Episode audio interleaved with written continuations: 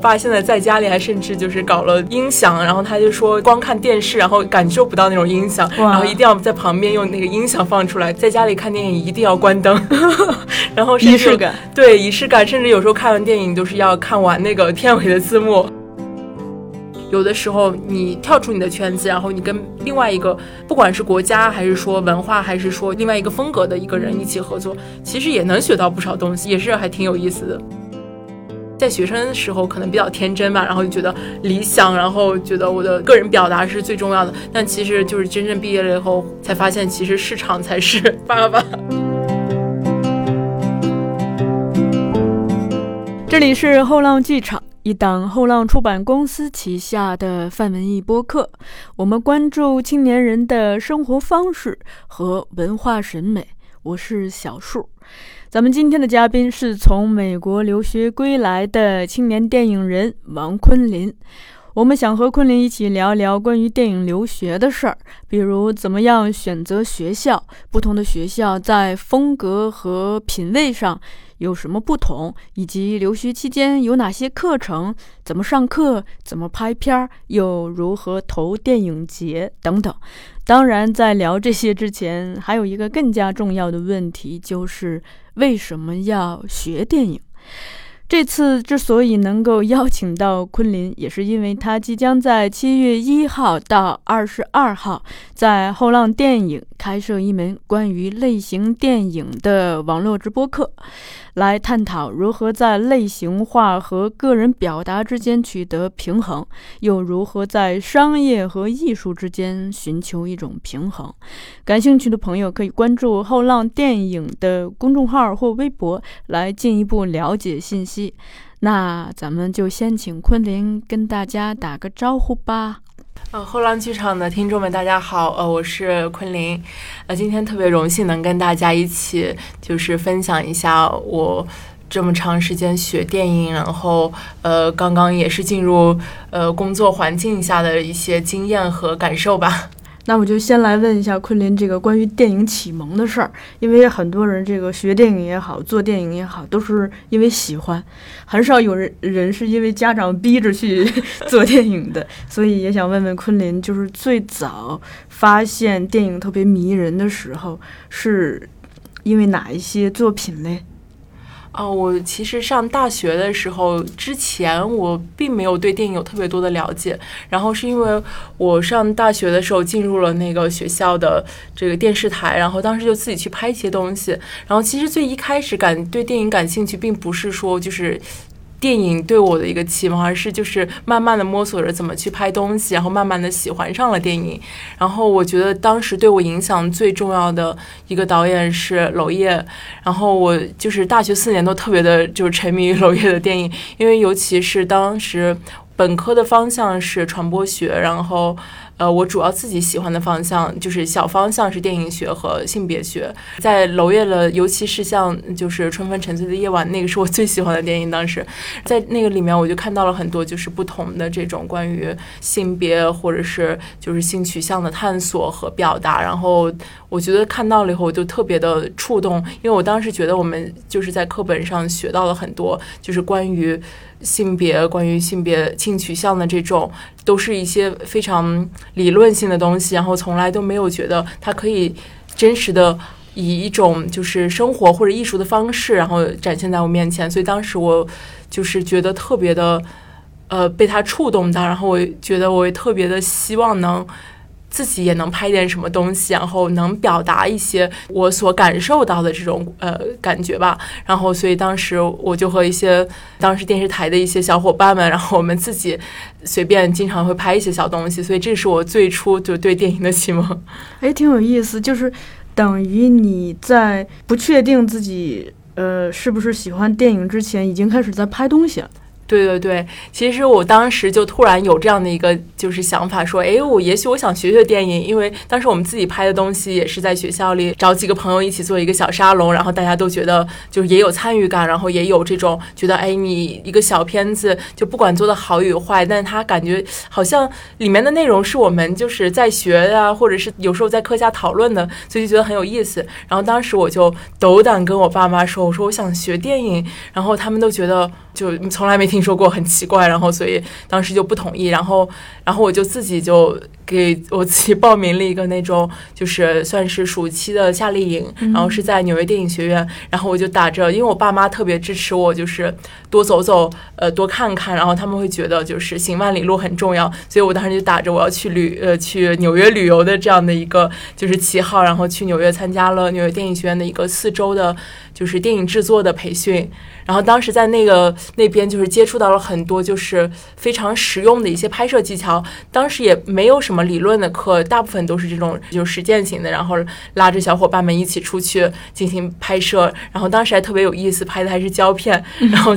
就是那个假期以后，那是我大二的暑假，然后回来了以后，我觉得我就是特别想要转学学电影。然后当时也是跟父母就是 battle 了好久，然后他们又觉得，那你就是还是要把理论打好基础。然后你可以研究生申请一下，但他们觉得反正申请也申请不上，然后觉得也没关系，你先先说吧，你先想申请就申请。结果后来没想到还真先申请上了，所以后来就就继续走了这条路。嗯，那这里头其实埋了很多问题啊，就先说这个一开始拍东西是老师留作业需要这样吗？还是就是自发的，因为跟小伙伴们一起讨论觉得很有趣想拍？呃，是自发的，完全都是自发的。然后当时我们也也没有任何的预算，就是一人一台。当时我们有两台，应该是就是佳能的五 D Two，然后我们就是三个小伙伴，然后拿着，然后又找了几个小伙伴做演员，然后自己也演了。当时写剧本好像也写的很意识流，也很快，因为就也不懂得制作，所以就是大家就一起拍着玩，然后回头然后再看怎么剪剪出来。然后其实是个挺挺有意思的。然后后来发现，哎，有些东西好像拼不在一起了，那我们再回去补拍一点。然后就这样慢慢的一个假期，就是大一的那个假期，其实从大一的。就是下半学期，我们几个同学就开始想着说要怎么拍一个东西，然后就慢慢摸索，然后就拍了这样一个小短片。你讲的这个我特别感兴趣，我听到之后第一反应就是，对于你们来说，就是用拍摄和剪辑这种表达方式，就短片的表达方式，对你们来说是一个很容易实现的、可操作的。因为就是如果说我们没有这个机器。或者是我们也不太会操作，不太会使用这种语言，可能我们大部分人会想到一些。更比如说写东西、画东西，但你们想到的是拍，所以我就觉得这个，哎呦，能看出时代进步了。对，当时其实还没有到现在那种，就是大家可以拿起手机就可以拍。然后，因为我们当时就是因为在学校的这个电视台，有的时候就是要拍一些就是学生活动的这个宣传片吧，算是。然后，所以当时就是觉得自己手里有这样的一个东西，那我们干嘛不拍点有意思的东西？你父母就是。他们疑虑的地方在哪里？他们是担心你的就业吗？如果学了电影？嗯，对对对，一个是就业，另外一个就其实是因为他们身边完全没有去接触过这一行，对，然后就是说我想要就是学电影，然后他们就是可能都就是一下反应不过来你到底在说什么，或者你要学什么，你毕业了以后要做什么，嗯，或者有些家长就会觉得，那你这个就有点类似于我们家又不是做艺术的，我们也。不是培养明星的，就他们可能会觉得电影就是演员，然后暂时想不到，就是他这个里面就是各个工种啊，就是像我们现在可能接触的。但我爸妈现在就是慢慢的接触的越来越多，然后他们也开始看片子的时候也会说，哎，我要看个商业电影，我要看个艺术电影，然后自己也经常会说出来这个导演那个导演。我妈现在也是身边有一些。呃，就是朋友的孩子，然后说想要学电影，我妈就说：“哎，赶紧介绍我我女儿给你们认识认识。”因为她当时就觉得缺乏了解这个的渠道吧。她虽然没觉得就说哎多好多好，但她又觉得啊，那既然如果就是有更多的孩子想要做这个的话，那就应该让他们彼此了解更多，然后家长应该更支持吧。嗯，所以你父母对电影的兴趣也受你影响。对对对 我爸现在在家里还甚至就是搞了音响，然后他就说光看电视，然后感受不到那种音响，然后一定要在旁。边用那个音响放出来，在家里看电影一定要关灯，然后仪式感，对仪式感，甚至有时候看完电影都是要看完那个片尾的字幕。哇，对，就是因为女儿的名字可能也会出现在，我不知道他有没有这样想过，但是就是可能更多就是他会觉得这里面每一个人都是就是值得尊重的，或者这其实就是电影的一部分。对，可能当自己的孩子在这个行业工作的时候，他可能就意识到这些名字就不再是几个字而已，就他是一个人。是的，是的。然后还有一个特别有趣的，就是前段时间，因为正好前段时间五一的时候回家，然后跟我爸妈一起看电影，在电呃电视上。然后我妈说：“她说都怪你，我现在根本没有办法看电影了。”她说：“我现在一看电影，我就感觉每一个演员后面都站着一台摄像机，然后有好多导演啊什么人在那里站着看。然后她就觉得一想到这里，我就觉得他们好辛苦，然后我就没有办法看进去了。嗯，然后也是特别有意思，就是因为就是感觉父亲和母亲就其实关注的角度不一样。然后我妈最担心的就是拍摄的时间时长啊，然后包括可能会熬大夜啊之类的，呃，所以感觉就是，但是他们就是现在已经完全就对这个行业就是充满了他们的热情吧。嗯，而且重新认识了嘛。对对对，绝对是。这个有影响到他们的社交吗？比如说像你爸有这么好的设备，会不会就是邀请一些朋友呀来家里头看？呃，其实没有，因为我我之前就是。自己拍的有一些像《春风沉醉的夜晚》是我的这种启蒙的一些电影，就是我可能看的电影类型跟他们就是不完全能相似，或者有一些内容的话也不是很好沟通，所以之前我爸妈都是没有看过我拍的东西的。然后一直到我毕业的时候拍了呃《世外之子》，当时我们有剪出一个短片版，然后短片版的话是在学校有这样的一个放映，然后我们学校也是为了方便世界各个国家的这个。同学的家长或者是朋友可以看，所以就搞了一个直播。然后当时我也特别斗胆，觉得哎，我要不要叫他们看？后来叫他们看完了以后，就他们还觉得就很很感动。然后所以我觉得，但是后来其实。可能也不是特别适合，就是他们找他们的朋友能一起看。那我就希望回国了以后能拍，就以后能拍更多的，就是适合他们对适合他们看的。因为我就包括其实不光是我爸妈，然后包括我爷爷奶奶，我奶奶总在跟我说，什么时候把你的那个什么盘、什么碟拿回家来给我看看。嗯，哎，那你父母看完就是你的。短片呀，你的作品，他们会不会更了解你，或者更理解你在某些方面？我觉得可能不是从影片本身吧，我觉得可能是从你从事这件事情，对，从事这件事儿。然后，因为他们其实就是也一开始也不抱就是信心。然后，因为我其实就是大三的时候在英国那边拿了一个小奖，然后就也是学校的这样的一个片子，当时只拍了一个一分钟，是拿了一个超短片的一个奖，然后就是。又有个奖金是两百五十英镑，然后就我给他们的时候，这个可能对于他们来说就是哦拿了一个小奖，就是其实没什么，但其实他们又觉得同时是一种认可，就觉得因为他们之前一直都不认可，觉得呃就是你也不是什么艺术家的后代，或者是怎么就对对对，然后他们觉得我们就不懂啊，然后为什么会这样？但是就是好。就是在一定程度上，可能就是让他们觉得啊，其实每个孩子可能都有表达欲，然后他的表达欲就是有人认可，然后就应该支持他，然后不管他最后能走成什么样子，然后所以在后来我有那个是第一步吧算，然后就是申请到学校的时候，因为就是他们一开始也不抱希望嘛，但是就是拿到 offer 的时候，给他们说，他们也觉得就觉得啊，那人家老师认可了，那就。就去试试看呗，然后再再看，然后当我放完那个，就是也算是三年以后放完毕业影片以后，然后他们就觉得啊，确实好像就第，因为也是第一次看嘛，然后就会觉得啊，确实拍出来一个东西，然后。然后，因为我们那个就是直播，也是在我们学校的那个大的一个就是放映厅里，在最后面，他能看到很多观众，然后看到就是我们主创和演员站在舞台上，然后就是说一些感谢大家的话，因为也是毕业的一个仪式嘛。然后那个时候，他们就觉得就还蛮感动的，觉得啊，那这条路还是值得的。既然可以得到认可，或者得到我想要要的一些我想要表达，然后我能有这个平台能表达，那就就他们就满足了。嗯。你看他们是这样一个态度，呃，那你呢？就从一开始学这个，就想要学，就比如说你有怀疑过自己的天分吗？或者是你的一直学的这个信心？来自哪里？我觉得有，因为像本科的时候，就是大家因为都不会拍，也也不专业，所以就是所有的人，就是我拿起来以后，我觉得我要拍这个角度，我拍那个角度，其实脑子里也没有什么就是体系，其实也就是乱拍。然后最后拿出来成品以后，就觉得哎呀，看这个也好像也不像个电影，也不像，甚至觉得也不像个微电影，就感觉好像是一个就是说不清的这样的一个东西。然后，但是那个时候就觉得。这样的话也可以，因为毕竟也不是专业学这个，然后也也没有见过什么更专业的。但当时我去了就是学校以后，就是学校特别的一开始特别的 intense，就是。呃，在一周内就是教会大家用所有的那种基本的一些设施。嗯，当时我们自我介绍的时候，我就说我是学传播学出身的，然后我自己以前就是跟同学们一起就是拍过东西，但是其他同学介绍都是我本科就是学电影制作的，我以前是呃拍过什么短片，拿过什么奖，然后突然一下在同学面前就觉得 有一点自卑，然后那段时间我觉得就是。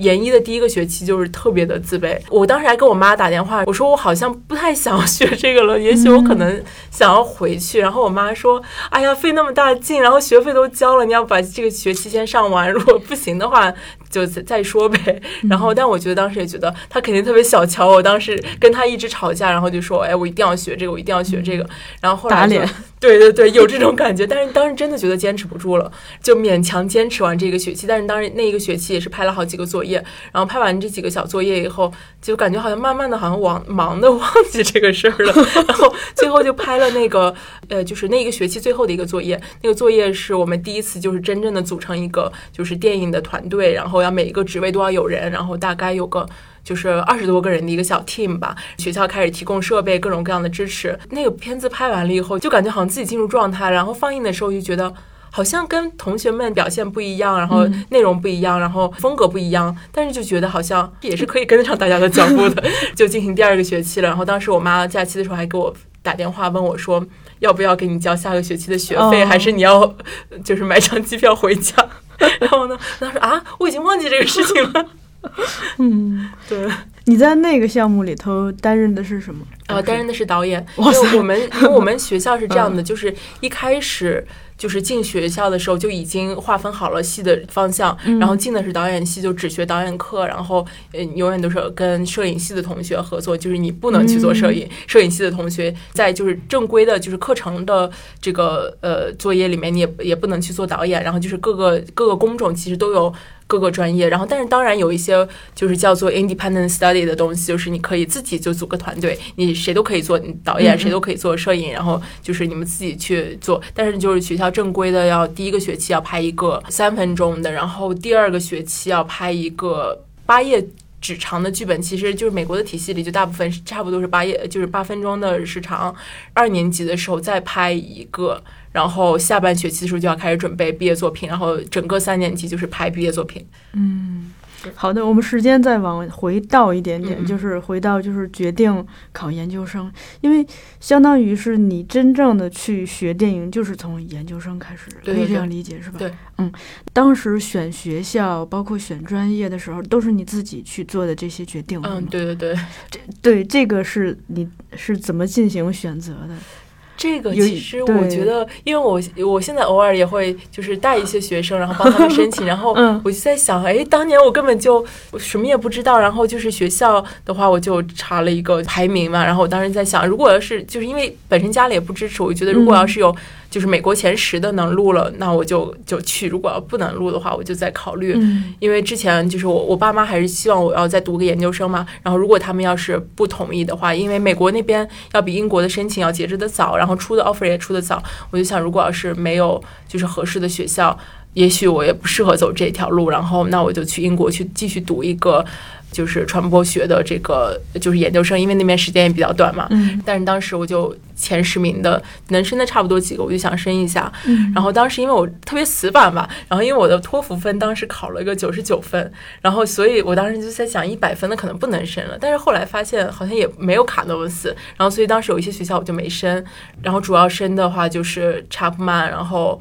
和那个加州艺术学院，我加州艺术学院现在就是也有点晚了，当时特别有意思，它是一个 open ending，然后我在想，那我什么时候申都行，然后一直准备准备准备准备，然后但其实 open ending 也不是说你永远都可以申请，因为它那个 slot 占住了以后，可能也没有机会了。然后我刚一申，然后人家就说他们已经满了，走了挺多弯路的。然后当时就是英国那边我也申了，就是布里斯托，然后那边也拿到 offer 了，那边也是就是电影制作。就是这是我先先申的这几个学校了，因为 Chapman 的 offer 来的特别的早，然后是三月初就来了，然后我就特别高兴的，后面东西就就全都不准备了，因为我之前一点都不了解 Chapman，当时我进了一个申请的群，有人就是看了我的申请的片子，然后他就会讲。哎，你这个好像跟沙曼风格一点都不像。嗯然后觉得那你会去，还有人会跟我讲，就说你去了以后，你一定要保持住自我，小心被就是类似于好莱坞就是类型电影的那个呃风格带偏。然后那个时候才知道，哦，原来不同的学校有 不同的风格。然后那个时候我才知道，但是就觉得啊、那他已经足够好了。我的父母也觉得也很认可，所以我觉得那我那我那个时候也没想过什么风格不风格的，因为毕竟也不是特别了解。然后觉得能有去学上就很好啊，那我去那边学学技术呗。嗯，那等于这个过程你并没有人可以请教，是吧？呃，对，没有。其实我后来升上了以后，然后我才发现，我有一个学长就在长曼里面读剪辑，然后但那个也是之后了，嗯，然后就觉得，哎，我当时其实好像也是瞎猫碰到死耗子的感觉。专业的就是当时选专业的时候，自己有过困惑吗？对不起，是我的。嗯没有困惑，因为我当时就觉得，呃不知道为什么那个时候就有特别强的表达欲，我就觉得我想拍我自己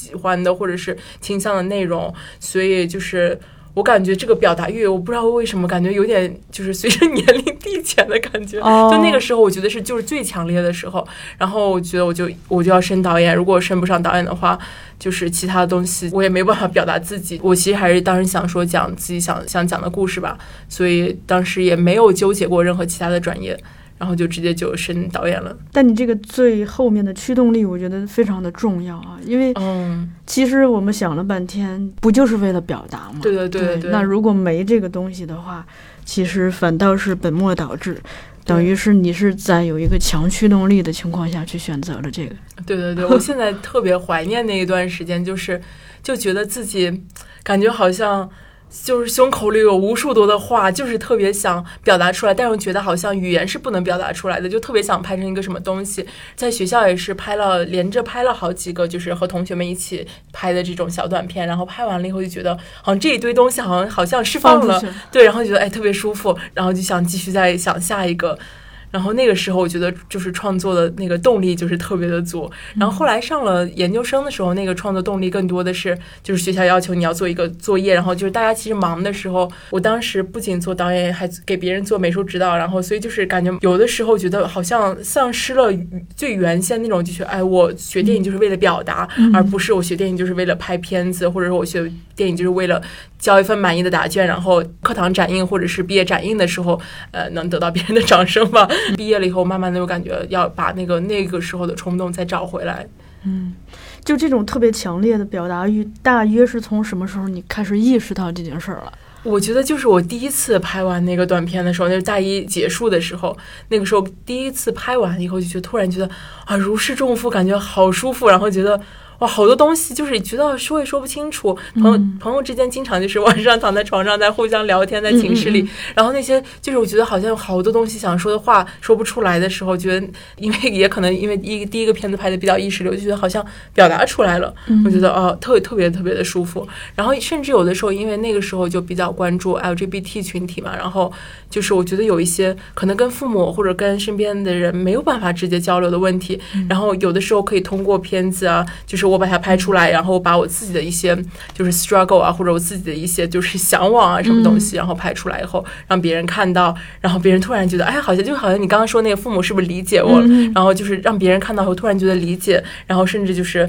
大家可以一起根据就是这个人物的 struggle，然后讨论就是自身的这个问题。因为我当时就呃应该是三年大三毕业的时候拍了一个，还不能说毕业，就大三结束的时候，自己就是组了一个小团队，然后当时我的团队就是就是我一个朋友在做婚庆，因为我自己在家拍的嘛，没有在学校拍，然后我就把他就叫过来，然后就是一帮朋友就是拿着他们拍婚庆的一些灯啊、设备啊什么的，然后我当时拍了一个就是女童的呃故事，然后当时拍完那个以后，我拿到学校，当时我们学校是就有一个这样的就是 LGBT 组织的，就是就是也也不是组织吧，就社团的一个建立，然后当时我们就是一起展映这个，当时我我从来都没有想过，就有好多就是身边的朋友看完以后。就他们说他们很感动，或者他们看到自己了，甚至有一个同学就是他在就是后面就好像要有好像要流泪的那种感觉，然后我就从来没觉得，我说我自己随便拍一个东西，然后我把我自己想要说的一些话，或者是我自己说不出来的话，就是拍出来了，居然就是能感动到人。我觉得不求多，但感动到你那一个人，我就觉得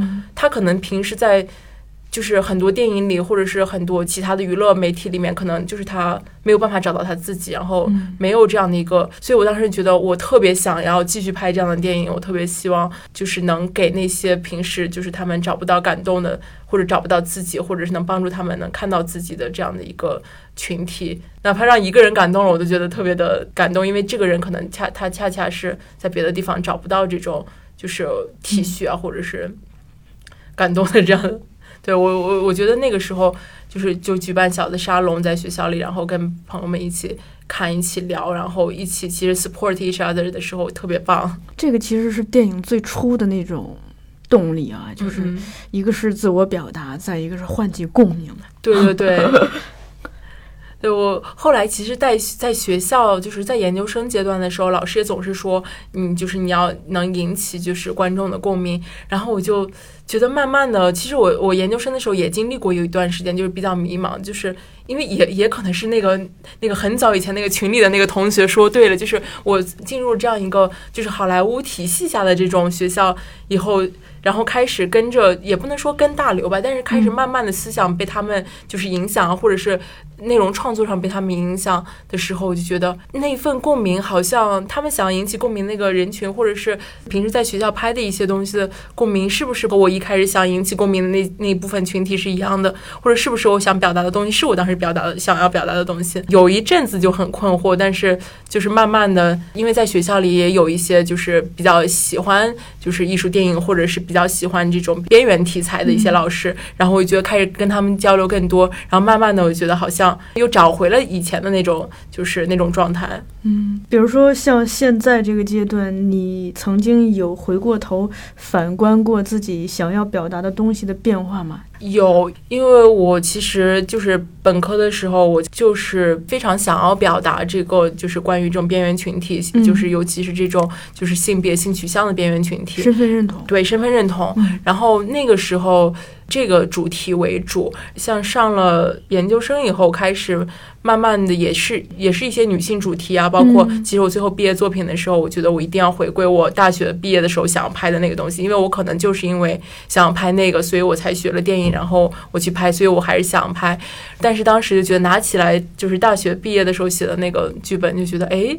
这个好像就突然觉得，我一直都觉得有的时候。就是有些人就会说上电影学院有什么用？我就经常在学校里就觉得啊，其实我们的课程就很多都是聊天啊，然后就是 workshop 呀，然后就大家在瞎聊，然后就觉得哎，是不是我到底学到了多少技术这种东西？然后但是那个时候我把那个本科毕业的时候的写的剧本拿出来的时候，突然才发现啊，我好像是学到一些东西，然后就是完全就是可能就不太一样了。然后当时我就把那个本子可能又在加入更多的这种离开了那种当时完全就是现实主义的那种状态，然后。我希望就是架空一个社会，然后用一个就是高概念的这种感觉，就是让别人能抛弃就是自己的一些自己在社会中的这种道德观啊，或者是就是对性和性别的这种已知的这种认同，或者是已知的这种规范，就进入到另外一个世界里去看这个世界里如果没有这些东西的话，会是怎样的一个状态。就又相当于在呃研究生毕业的时候又回归到了这个主题。自从回国以后，我的创作可能就是一直都还没有触到这个就是 LGBT 群体。其实这个也是我下面还是希望能表达的一个东西。但我觉得现在。就是不是我此时此刻最想表达的，因为我记得当时我在带着这个片子，就是《世外之子》在 First 做展映的时候，那个主持人问了我一句，他说：“就很多导演的处女作都是讲了自己的故事，然后这个故事看起来好像不是你自己的故事，你为什么会拍这样的一个片子？”我其实那个也不能不算我自己的故事，但是它是我一个原始的表达欲。但是就是那一刹那，我突然在想，呃，其实我也有。其他的，我现在想要表达的就是我自己的故事，所以我现在最近这两年就比较喜欢创作一些关于儿童题材的，因为其实，在研究生的时候我也写过几个就是关于儿童题材的，所以现在我的就突然那一下让我觉得啊。我可能想要从一开始讲我的故事，然后不是从最强烈的那块儿。这两年就还是在创作，就包括我现在在开发的几个项目都是儿童题材的儿童家庭。但是我后面还是希望，等我就是准备好了，我还是希望能拍一个就是对一开始希望表达这种身份认同的，甚至有自己的故事影子在里面的这样的一个片子吧。但是就是在做，比如说像儿童题材这些，会不会就是它有助于帮助你跳出自己去更了解和理解别人的世界？不完全，因为我感觉就是写的时候，我也是还有带有我自己的影子，因为有点像我要从小的时候的故事开始讲起，然后包括我怎么对怎么看家庭，然后包括我怎么看就是孩子的视角里面的这种大人，然后我觉得这个其实还是比较个人的一个东西，应该会对你重新认识自己的童年会有帮助，是吧？对对对，一次又又一次的回到进入。对对对，因为我其实当我刚回国的时候，我在想，如果我就是我继续再拍一个，就是我想表达的可能是这种，比如说青春期的这种身份认同，或者或者哪怕说也不能说青春期吧，可能是二十多岁开始就是真正的这种社会性心理啊，或者这种开始形就是形成的时候，如果再拍一个那个的话，其实有点相当于我把。世外之子好像有拿回国来，就是在在不同的语境或者不同的那个就是形式下，有有拍了一个类似的东西。所以那个时候我在想，就是我如果想要再把这一块，就是我想要更了解我自己的话，那我可能要先抛开。这个东西，然后回到以前，然后慢慢的从小孩慢慢的发展到那个就是那个状态吧。我觉得那个可能是一个更帮助我能理解我自己，然后能就是表达出来我自己的这种，不管是困惑还是我自己的就是人生感悟吧。嗯，哎，我觉得这个挺有意思，等于是你呃想要学习电影，最初是因为自己强烈的表达欲，以及可能对自己。呃，一些问题的想要寻找一些答案，然后现在就电影又变成了你一步一步的去重塑自己或者追溯自己，回望自己从小时候到到一点一点，整个变成了一个表达自己和重新理解自己的过程啊！对对对，是这样的。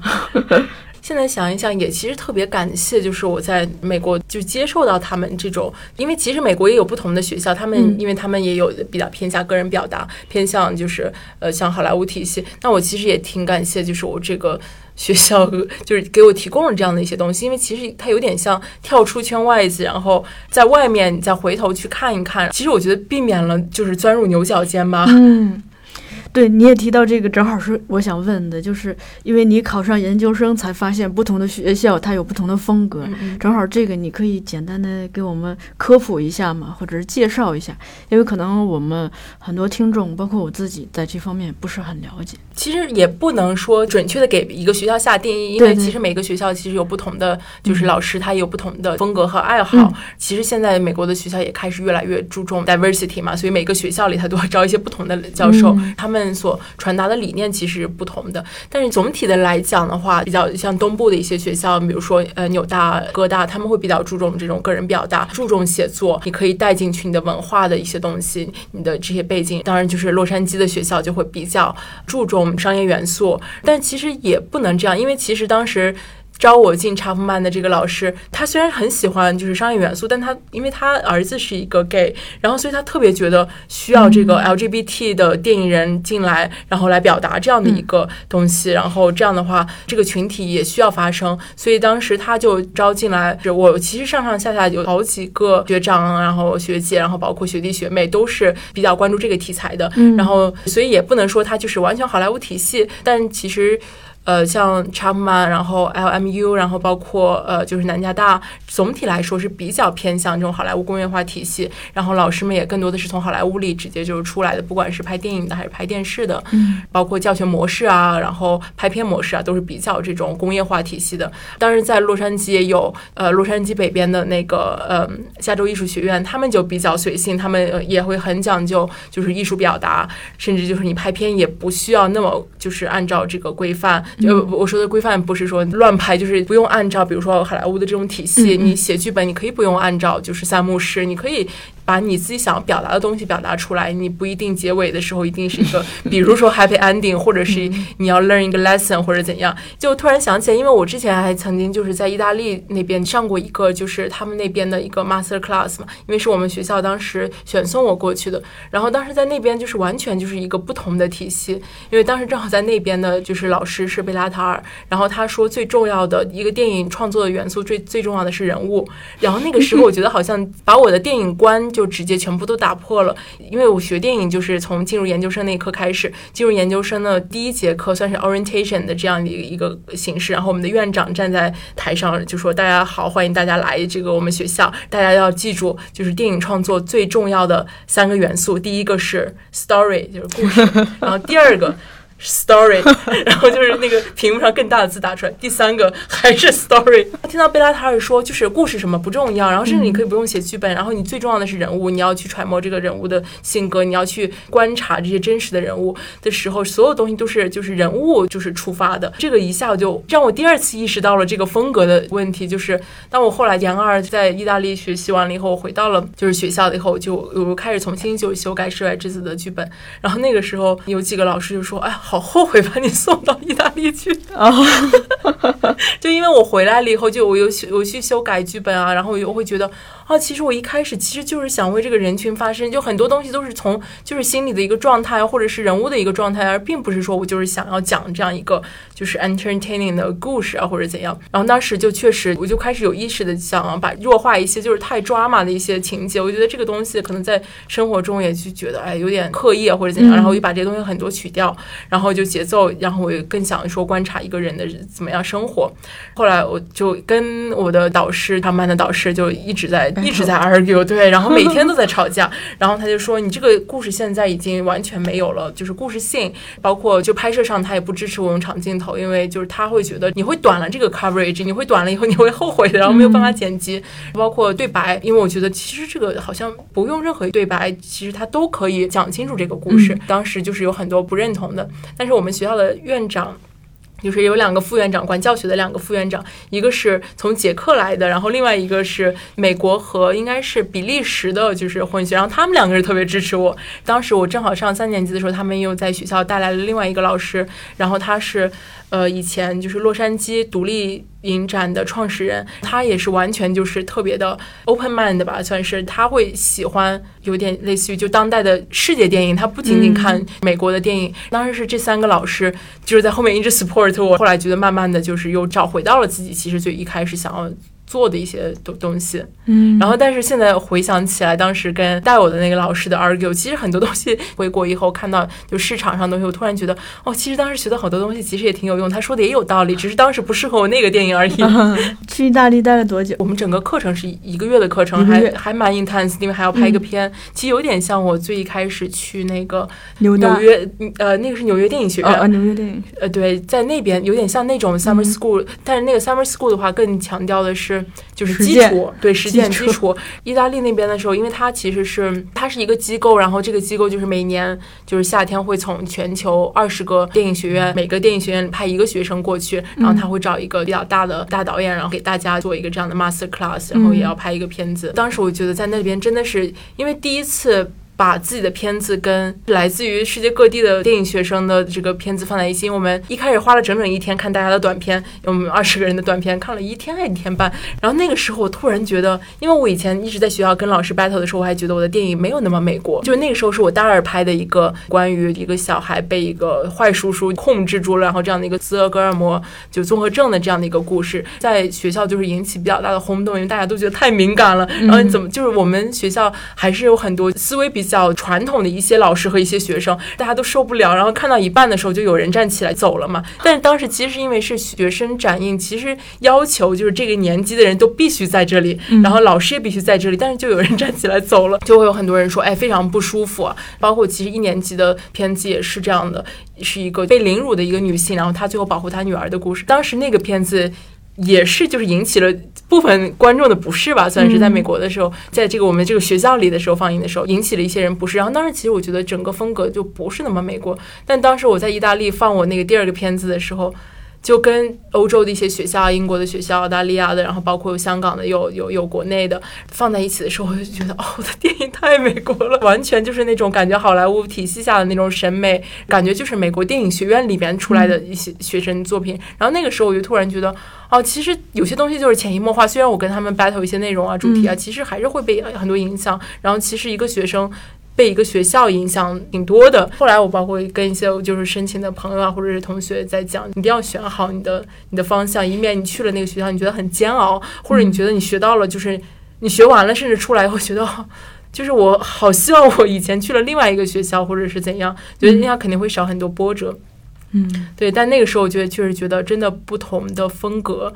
是都还挺明显的。嗯，在这一个月的学习里头，嗯，你觉得除了就是这种观念上有了一个新的理念，嗯对，还有其他印象深刻的收获吗？呃，还有就是创作方式吧，嗯因为在那边一定要拍一个自己的短片。然后当时我记得就是第一轮的时候，就是贝拉塔尔让我们就是自己先把自己一个想法说出来，然后但基本上每一个人说出来的时候，他都说太假，对，太不真实，太假。然后他就说 it's fake。然后因为贝拉塔尔他的就是语言就用的特别直接，然后就他觉得就我直接明了的告诉你这个东西就是假，嗯然后你全部都是就是你编出来的。然后他特别反对就是大家去就是做这种编，也非常反对写剧本。当时我在想，如果我要拍一个东西，然后我不写剧本，那我就是比如说，那我的演员知道我要拍什么，或者是我的摄影师知道我们要拍什么，那就是这个就很困惑。嗯然后后来他就让大家说，在这个就波罗尼亚嘛，就在波罗尼亚里找你想要拍的一个就是这个人物，然后你就去跟着他，然后你就看他怎么生活，然后你把他生活里面有意思的点，然后给拍下来。然后当时我就选了一个菜市场，然后菜市场里面有一对夫妻，然后他们就天天在那里卖菜，然后那老爷爷就特别开心，然后就语言也没有办法就是沟通，嗯然后我也不知道他在说什么，然后我就在那边就是自己拿了一个相机，然后就在拍他的一天，然后拍了几天以后就就慢慢的感受到他是怎么回事，然后但这个时候我就想说，那我在这里面要加一些，比如说这种情节上的东西嘛，然后我就安排了一个就是小偷把他的一个东西偷了，然后他追着这个 追着追着，后来就决定不追了，然后回到自己的这个摊位上去，然后就虽然他很辛苦，一开始出于这个要抓小偷的这个目的要追着追，但是后来就是就是他走到那个边缘上的时候。就是看小偷走，也就走远了他，但他自己其实感觉有点被困在这个市场里了嘛，这样的一个东西。然后当时我们拍的时候，然后我就分了几个镜头，也其实因为我之前就比较喜欢长镜头，但是其实当时的长镜头就是就只是说有一点走背啊，有一些这个镜头运动。然后当时我安排了就是五个镜头，然后想好了，然后去拍这个算是本子一样的东西，但其实。这个人物其实他不知道我要拍什么，他就是一个自然的表演。然后，但是我这个小偷是我们找的这个波罗尼亚当地的一个大学的一个大学生，然后让他去演这个小偷。嗯然后其实很多东西都是当时贝拉塔尔比较提倡我们做的，就是一个即兴发挥，要有演员演员的真实的即兴发挥。嗯然后当时我们就在拍这个的时候，我当时在拍第一条的时候，就是他就过来现场来看我们拍的什么，然后我就跟他简单说了一下，我说我要这五个镜头，然后他就说，呃，他觉得这个地方就这个菜市场非常有质感，然后老头儿和那个他的老婆在那里收拾菜啊，什么东西都非常有生活感，非常好，他很喜欢这个东西。然后，但他就跟我说，就说你一定要让你这个演员不要就是太过于演，然后导致于破坏了人家的真实感。第二个意见就是。你可以用一个镜头完成，然后他就走了，然后我当时真的愁死了，然后觉得好复杂的一个镜头，因为从一开始我是其实本来是想就是从这个老头从地下室里把这个东西搬上来，然后他和他的老婆开始收拾，然后卖菜，然后这个老小偷来了，他还要追这个小偷穿过整个菜市场，然后最后这小偷走了，然后他被困在一个关着的这样的一个就是摊位吧，然后有很多那种笼子一样的，就感觉把他困在里面了，然后这样的一个就是。然后最后拍下来应该有一个五六分钟吧，可能比五六分钟长一点。然后但是就是从来没有拍过这样的一个就镜头，然后之前在学校老师也没有讲过这样的一个，就是然后就会想，那我这样的反打会该怎么办？然后我各个人的反应怎么办？然后后来就在现场就在那里跟我的那个摄影师在琢磨，然后琢磨了以后最后就拍完了，就真的就发现一条就能拍完。然后那个时候就突然在想。哦，那我前面设计那五个镜头，其实有很多东西都是废的东西，因为其实一个镜头也可以拍完。觉得就是还，我觉得嗯，这个整个这个创作都是完全和我以前在学校的时候是完全不一样的。然后后来我走的时候，就这课程结束的时候，然后他就跟大家说，就是。就是你要观察生活，你要观察真实的人，你不要写剧本，你要去真实的场地，用真实的演员，呃，不是用真实的人，呃，不要用这种就是演员去表演这种。但是那个时候我回到了美国以后，就觉得其实他说了很多东西都对我非常有用的，然后包括其实当时拍那个的体验也非常好。然后，但是我回到美国以后，我怎么可能面对一个就是工业化体系下的这样的一个团队？我跟他们说我没有剧本，然后然后咱们拍去吧，也是有限的时间，然后你需要跟就摄影提前沟通啊，然后需要跟演员提前沟通啊，但包括我在美国去哪里找到就是真实的人去演他们，这个沟通其实很很复杂。我最后就是听了他的意见呢，就就他跟我说你一定要住到农场里去，因为我这个故事发生在农场里。然后当时我和我的摄影师，然后我们两个人就。在那个农场里，算是一个月每个星期周末都会在那边待两天，一直在那边住着，然后感受那边的空间啊，然后在那边设计镜头。然后我觉得确实非常有帮助，因为这个设计镜头的时候，你已经完全了解了当当当时这个空间，而且比如说像一些即兴的一些可以的加的地方，比如说它的这里面的拖拉机啊，然后这些就是刨地的这些东西啊，其实如果要没有在美国农场住过的话，就是我也想不到这些东西。然后所以我觉得其实还。非常有帮助，但是就是我相当于最后回来了以后，就相当于把他说的一些东西跟就是美国就是学到的一些东西，然后做个融合，因为其实也没有办法说我只用一种，然后我觉得最后整个拍摄的体验感，我觉得还是 还是挺好的，就觉得最后终于在临毕业的时候又感觉找到了一些自我。嗯。那个卖菜的大爷，他知道那个小偷是你们安排的吗？对他其实应该知道那个是我们安排的。然后，但是就是因为我们当时还安排了去买菜的，因为我们会跟他说我们会有一些演员参与演出，然后我们会拍他。因为其实我们在旁边拍他，肯定也不会觉得就是真正的日常。然后，但是他其实当时就是看到有人跑到他的摊上，就是抢了一堆东西，然后就走了。这种其实他那个时候是下意识的反应。他虽然知道这里面可能有些人是就是这样的，但是但他会。下意识的有这样的反应，因为。我们之前在沟通的时候，我也是教我的这个，当时意大利有帮助我们的一些就是学生，然后他在帮我们做翻译嘛，我就跟那个大爷说，就是我们可能会有一些这样的演员过来，包括我们自己拍，但其实你不用管我们，你就是你按你日常就也就行了，就像我前两天过来拍你一样，因为我前两天已经跟着跟他拍跟着拍他两天了，所以他已经开始有一点，一开始其实我第一天拍的时候他还有一点紧张，但后来就感觉好像哎这个人天天都来，然后连着来了三天了，他已经觉得感觉已经感受不到我。我们了，对，所以他知道可能会有嗯其他演员，但是他不知道具体会发生什么，不知道具体会，也不知道是哪一个人。对对对，那那他还是对会有即兴啊，对，还是有即兴，因为其实那个市场人特别多，就会担心，哎，万一我们拍的时候没人来买菜，就小伙伴们就是有人就是就过来买买菜，然后就走了，就是对于他来说就是。就是一会儿有这个，一会儿有那个。其实后来我们真的是拍拍着的时候，就莫名其妙来了特别多的人。然后就这里面，其实也许他觉得里面有好多人都是我们安排的，但其实我们就安排了两个人去买菜。然后当时就很多人，然后乱七八糟的在这边伸手啊，然后在那边要要拿钱。那他可能就进入了自己一个日常工作的状态。对对对。那你在美国学的时候，比如说你们上课，就是整体会是怎么一个教学风格呀？我们其实有不同的课程，就是像导演课，一般呢会有一个导演演员课，导演这个就是镜头课，然后还有这种就是普通的这种就是 workshop，就是一一帮人就坐在一起交流彼此的这个项目吧，这是主要的三种形式。然后除此之外还会有。也也不能说理论课吧，就是摄影的老师会来讲一讲，比如说肯定要讲一下特写是什么，然后全景是什么，就这种，然后包括各种镜头运动啊，然后包括一些就拿看看一些学生片，然后看一些就是经常容易犯的错误啊，或者是比如说就是呃一百八十度的轴啊这些东西，基本基础的这些东西会也会有一节课，然后还会有一个关于后期的课，然后后期的话整个就是后期的，因为美国的后期流程是特别的复杂，然后它特别就是要求规范，然后其实我们做后期的时候有一些这些。就是流水线的东西，还是要把它的那个 handbook 拿出来，然后就是一步一步看，然后它会有这样的一个后期的整个整个一个学期，就是每个星期都要讲一讲一点后期的东西，也还会有就是要把呃导演就是插到编剧班里去去上就是编剧的课，然后我觉得最最最难的就是编剧的课，因为就是我记得当时就是分散了以后，我和编剧混在一起以后那个。班里就我一个中国人，不对不对，好像还有一个，对对对，就我们两个中国人。然后，但是他就是就是英语写作能力特别强，然后英语表达能力也特别强。然后就是我觉得那会儿去这样的班里，然后大家就是就是因为我们学校的编剧啊，就是特别好莱坞，他们特别爱写喜剧，然后他们很多梗我都 get 不到。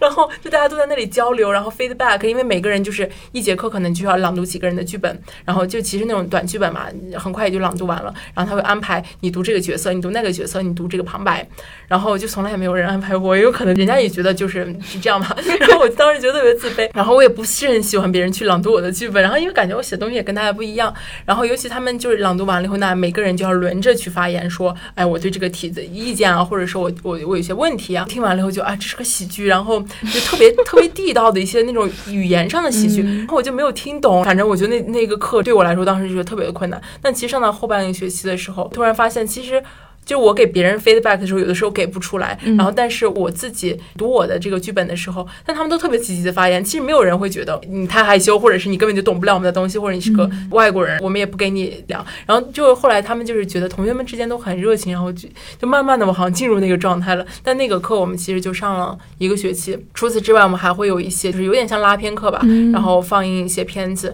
一开始。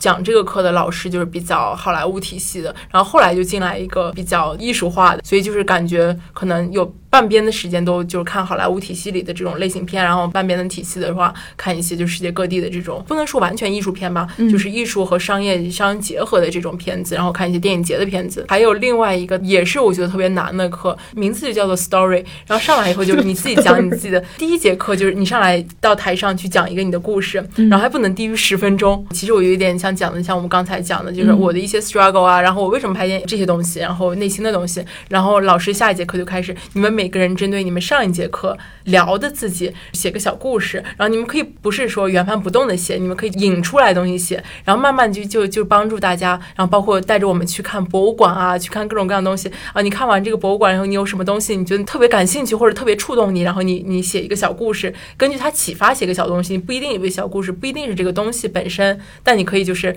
你是受到他启发的，而且你可以告诉我们你是受到什么启发的，帮助大家找到一些灵感吧。课程的话大概都是这样，但是如果最一开始像我说的前面那三节课就是比较，它就偏向于导演技能，其实都是。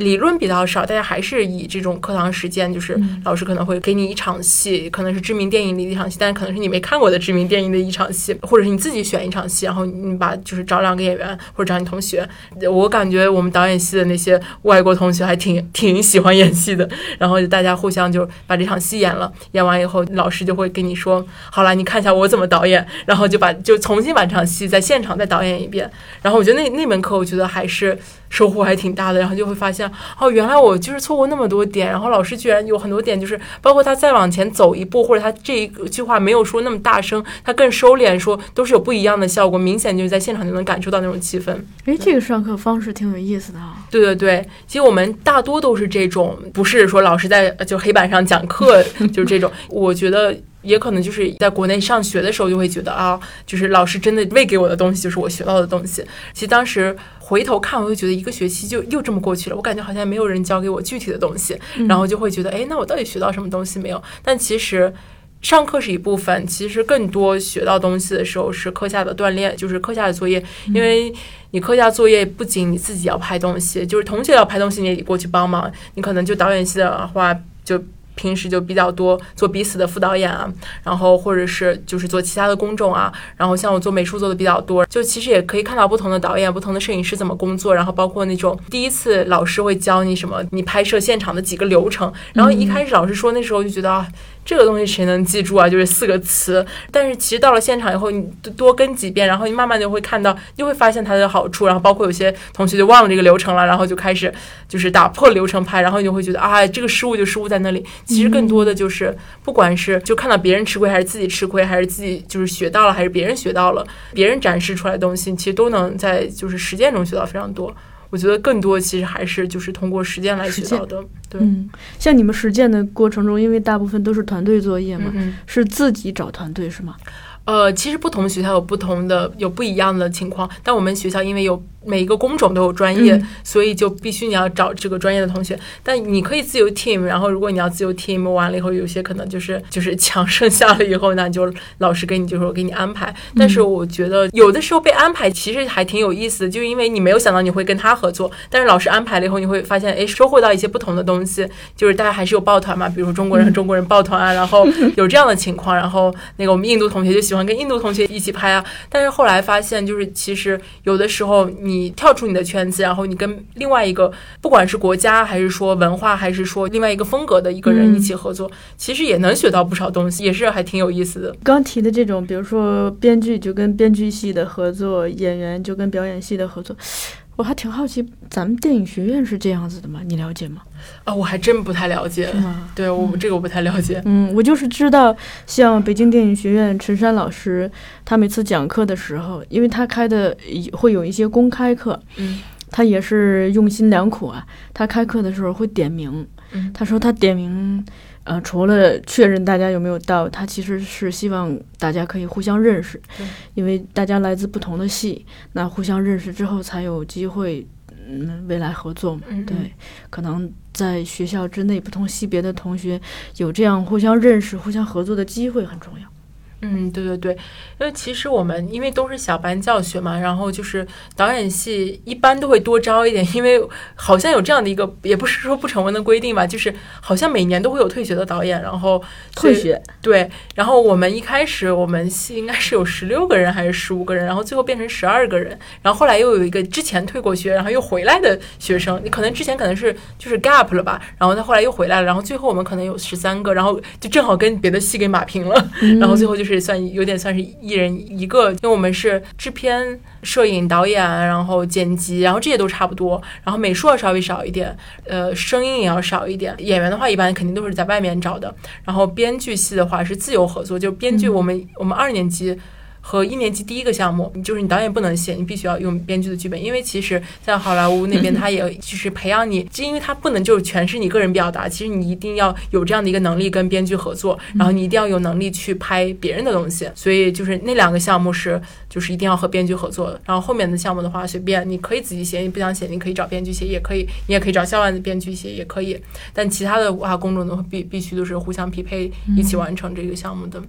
这还挺好，对。然后因为人其实也不是很多，其实也不存在不认识的情况，但但确实是会有一些有一些同学可能就从来没有沟通过，或者是从来没有就是聊过。但其实学校也有安排，就是有一些课他会把不同的导演。和不同的像编剧啊，或者不同的导演和不同的摄影安排在一节课里啊，进行不同的这种就是特别小的项目的时候，就会把大家全部都打散，然后重新组就是组班。就你不会说你永远同学同班同学都是几个人。像那些退学的，他们是一般感觉到不适应是吗？呃，其实也不一定。其实，在导演系，就是其实我们自己的一个老师，他当年就是在 UCLA 读书，然后后来就来了一个很好的 job offer，然后他就我不读了，然后就走了。然后其实也有这样，有有些人可能就是真的有一个电影要拍，然后就是有这样的一个机会，那就没必要留在学校了，就直接走了。还有一些就是我也有遇到一个，就是我们同班同学在二年级的时候，他就觉得。嗯，不喜欢这个学校的体系，然后他 比较喜欢自我表达，然后他就就退学了，然后自己去就是纽约去就发展了。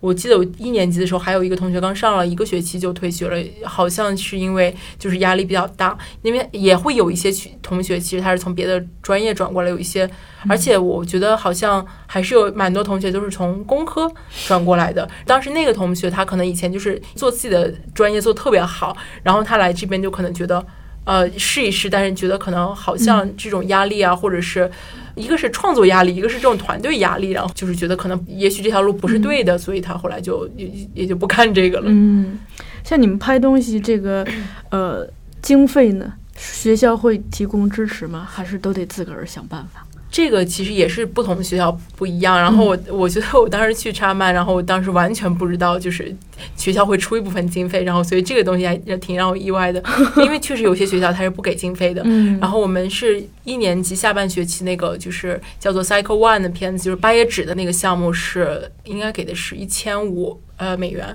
然后二年级的那个十二页剧本的应该给的是。两千五，然后毕业作品给的是一万五，嗯，然后除此之外，学校还会有一些，比如说类似于就是直接拍摄的奖金，我们学校有一个就是比较。著名的一个奖金就是颁给这个女性题材或者女性导演的，因为她也要 support 一下，就是 female filmmaker 吧。然后这样的也是有的。当时我应该是毕业的时候，我也拿到了一部分这个奖金。他也会看你的就是项目你需要多少，然后他会给你，因为他总共有一定的金额。然后当时我应该是后来又拿到了两千还是三千刀，然后就在那个本身原来的基础上。但是在学校拍摄其实有一个特别好的方面，就是你不用雇人，设备学校也都还蛮好的，设备一般。都是先优先毕业作品，然后让研究生二年级，研究生毕业作品，本科的毕业作品，然后研究生二年级，本科三年级，研究生一年级，本科二年级这样的一个优先顺序，就是你可以先选器材。然后另外我们学校，我入学的时候一。当时有摄影棚有三个还是四个，有两个大的，有两个小的。小的是一个是拍电视的，另外一个是拍那种上课也就是用的那种。然后，但是我毕业的时候，他们又盖出新的一幢楼，就最后一年，但我没有享受到那个福利。然后就后面好像那边好像多出了六个还是五个摄影棚，就这些摄影棚你也不用去外面租。然后学校自己道具库算是有很多潜在的资金上的支持。嗯，就是只需要预约就可以。对，只需要预约就行了。像你们上学的环境，就是对于参加这种电影节展什么的。方便吗？也还蛮方便的。我觉得应该各个学校都有，就是一个 film festival 的一个就是 consult。当时我们学校的有一个老师，就是他会。给这个毕业作品，所有的毕业作品他都会去给他看一下，他适合哪些电影节。然后，但是当时因为我二年级的时候放了那个片子以后，他也会去参加不同的这个年级的这些就是放映。然后他当时觉得还蛮喜欢的，然后他就会主动来联系我说，就是他一般他会有毕业作品的这样的一个帮助。然后，那他就愿意就是给我二年级那个片子，他会有也会提供一些帮助。然后一般这样的话，最后毕业作品的时候，他当时应该是学校有一个一千刀的就是电影节的报名费，他不给你这个钱。但是你去报名，他你你说你要报哪一些，你跟他讨论好了以后，他就帮你报了名。然后包括他有时候可能会打包一些，就是打包了以后，他可能也会便宜的，就是推到一些电影节里一些片。我觉得一开始最一开始对电影节的了解，完全都是出于学校这个老师。然后如果要不是通过它的话，其实真的很难区别哪个电影节好，哪个电影节不适合。电影节像选学校一样，不同的电影节有不同的风格，就是经验比较少的人真的没办法区别出来他们这些喜好吧，算是。所以顾问很重要，对对，顾问真的很重要。然后我正好当时三年级的时候，我的那个一开始接我这项目的那个顾问，他后来去了那个应该是 Netflix 去工作了，然后去那边去负责电影节还是。市市场的了，那边还有一个叫做 Newport Beach Film Festival 的一个以前在那边的一个策展人，然后后来就是他是我们学校毕业的一个校友，然后他就接替了他的位置，就回到我们学校来继续给我们做这个顾问，然后我觉得还确实他们都是从行业里来的人，然后他们确实对这个的经验是。真正的有实战经验的，就是蛮方便的。因为学，我觉得在学校一定要就充分利用这些各种各样的，就是有经验的这些行业业内的人士。像你回国发展，就是原本就是这样子的计划，是吗？对，就是回国的话是这样的计划，因为我是觉得，因为我其实我像其他的一些同学。然后他们其实，因为在美国，其实你要想做独立电影也比较难。然后其实，在哪做都挺难的，就是你需要就是还是说去各种各样的创投啊，或者电影节的那种项目支持啊，然后一点一点这样走。然后其实，但是还有在我有些其他同学，他们毕业了以后，在就国内国外的都有吧，算是。然后他们就是。先在小项目上做第二副导，然后做到第一副导，然后就希望那一天可能导演没来，然后就让你去做，然后导演，然后但这种更多的是这种电视剧了，电视它不是每就每集它都有可能导演会换的嘛，然后做一些独立电影的一些就是副导的也有，然后但是就是想要开发自己的项目还比较难。但是回国的那一年，就我毕业的是二零一八年。我毕业那年，我就感觉好像国内就是涌起很多创投，然后这个东西是我之前好像没有接触过，也也不知道的。然后就觉得，那我想拿拿着我自己的项目回来，然后试一试，就是这样的机遇回来。因为我觉得，因为我其实就是美国，就是毕业了以后你可以做一年的 OPT，有点类似于实习期。然后我那一年都在做美术，然后就接不到，其实根本就接不到导演的活儿，或者是就因为我自己特别不喜欢做第一副导或者是第二副导，因为我不太喜欢那个工作强度。然后就接到也很多都是美术的，然后当时就觉得好像自己没有在长进，然后就好像一直在重复。如果我要想接一些美国美一些美术比较大的活儿的话，那我可能要去。大一点的剧组去做人家的助理，然后一点一点的在往上，然后就觉得可能这个也会影响我自己想要讲自己故事的这样的一个发展吧。然后所以就当时就回国了，回国了是二零一九年的夏天回国的，然后这不是二零二零年就赶上疫情了，然后到现在就觉得这两年还挺迷茫的。哦，回国之后你现在最最大的困境是？因为我回国的时候，当时我可能就是对个人表达就是这一块就是比较还是说比较强烈，我。我是想的说，那我先把我想要表达那个故事再放一放，然后我先想要做一个成长的题材，然后我就当时去了那个吴天明青年电影基金的那个创投，然后那个是十一月，然后就跟大家在勾洽，然后但是很快就疫情了以后，大家好像就对这种艺术片啊，或者是这种可能没有特别大市场潜力的东西，就是没有那么有兴趣。然后其实当时我也有聊其他的项目，但都也因为疫情，然后就没了。嗯，当时我其实回来以后还有一个特别喜欢的项目，去年去了金鸡的那个就是创投，然后是三十强，然后那个项目是当时。制片人他看过《室外之子》以后，他觉得还蛮适合他那风格的，然后他是有剧本的，然后来找我，然后跟我的那个项目其实特别像，然后也是我特别喜欢那个项目，但是就觉得两个项目又很像，然后就不是很适合现在这种市场，然后觉得那就慢慢慢慢来吧。后来就疫情期间，然后我就开始带学生啊什么的，就开始返回头来去思考，一般的学生想去美国留学，他很多都是想要去学关于就是商业性啊，或者是好莱坞这些工业体系里面的这种技术，所以我开始。回顾一些我以前的这些笔记啊，包括老师教给我的一些理念，然后突然就又开始。觉得哦，当时就为什么要跟人家老师吵成那个样子？然后我觉得其实他们讲的东西很多东西都很实用。然后，但是我就是可能在学生的时候可能比较天真吧，然后就觉得理想，然后觉得我的个人表达是最重要的。但其实就是真正毕业了以后，才发现其实市场才是 爸爸。带学生的过程中，我就开始慢慢的又开始重温那些，然后反思那些在学校学过的那些商业性的类型电影的这些东西。然后我突然觉得，就是在给学生意见的时候，觉得。啊，我当时要是能理解到这个以后，当时其实也应该在学校尝试一下不同的风格。嗯，就包括我自己带的那些学生，我也会跟他们讲，如果你要真的是特别有自己的个人风格的话，你一定要去一个对的学校。但是其实你在学校里，就是未免不可尝试一下别的风格，因为最后你还是要回到市场上来。所以也是因为这些，可能你对类型和这个拖形哈，嗯，会更有感触。对对对，这个拖形是我自己想的一个词，因为因为我在想就是。就是我最有兴趣的那一部分，不是说就是类型的重复，然后就是，因为其实现在包括好莱坞也是有一些就是一直在重复、重复、重复的东西，其实它也没有新意。它虽然说类型电影是要依据，就是其实它的设置是依据着观众的这个预期，但如果你每一个点所有东西都是跟观众预期一样，其实观众看不到新鲜东西，也没兴趣了。我觉得就是因为我当时我们那个老师就是喜欢世界电影的那个老师，他。一开始给我们展现出来了很多，因为他当时就是他一开始放的片子就是很艺术，然后就很多其实美国学生就是不买账，然后就不喜欢他这种东西。然后后来他就是给我们开始放一些，就是觉得好像它跟类型电影有关系，但它其实。它又加入了很多这种，就是就是个人表达或者新的视角啊，或者是它的这种就是影像上它有变化，或者它的叙事上有变化的这样的一些反类型电影吧，或者甚至已经开始脱离类型电影，但是还是在这个范畴。你因为你可能不管是豆瓣、M D B 还还是你投电影节，总归是要给这个贴上一个标签，嗯，这样其实也方便观众去找，哎，我喜欢什么类型，我要看什么样的电影。当时就开始。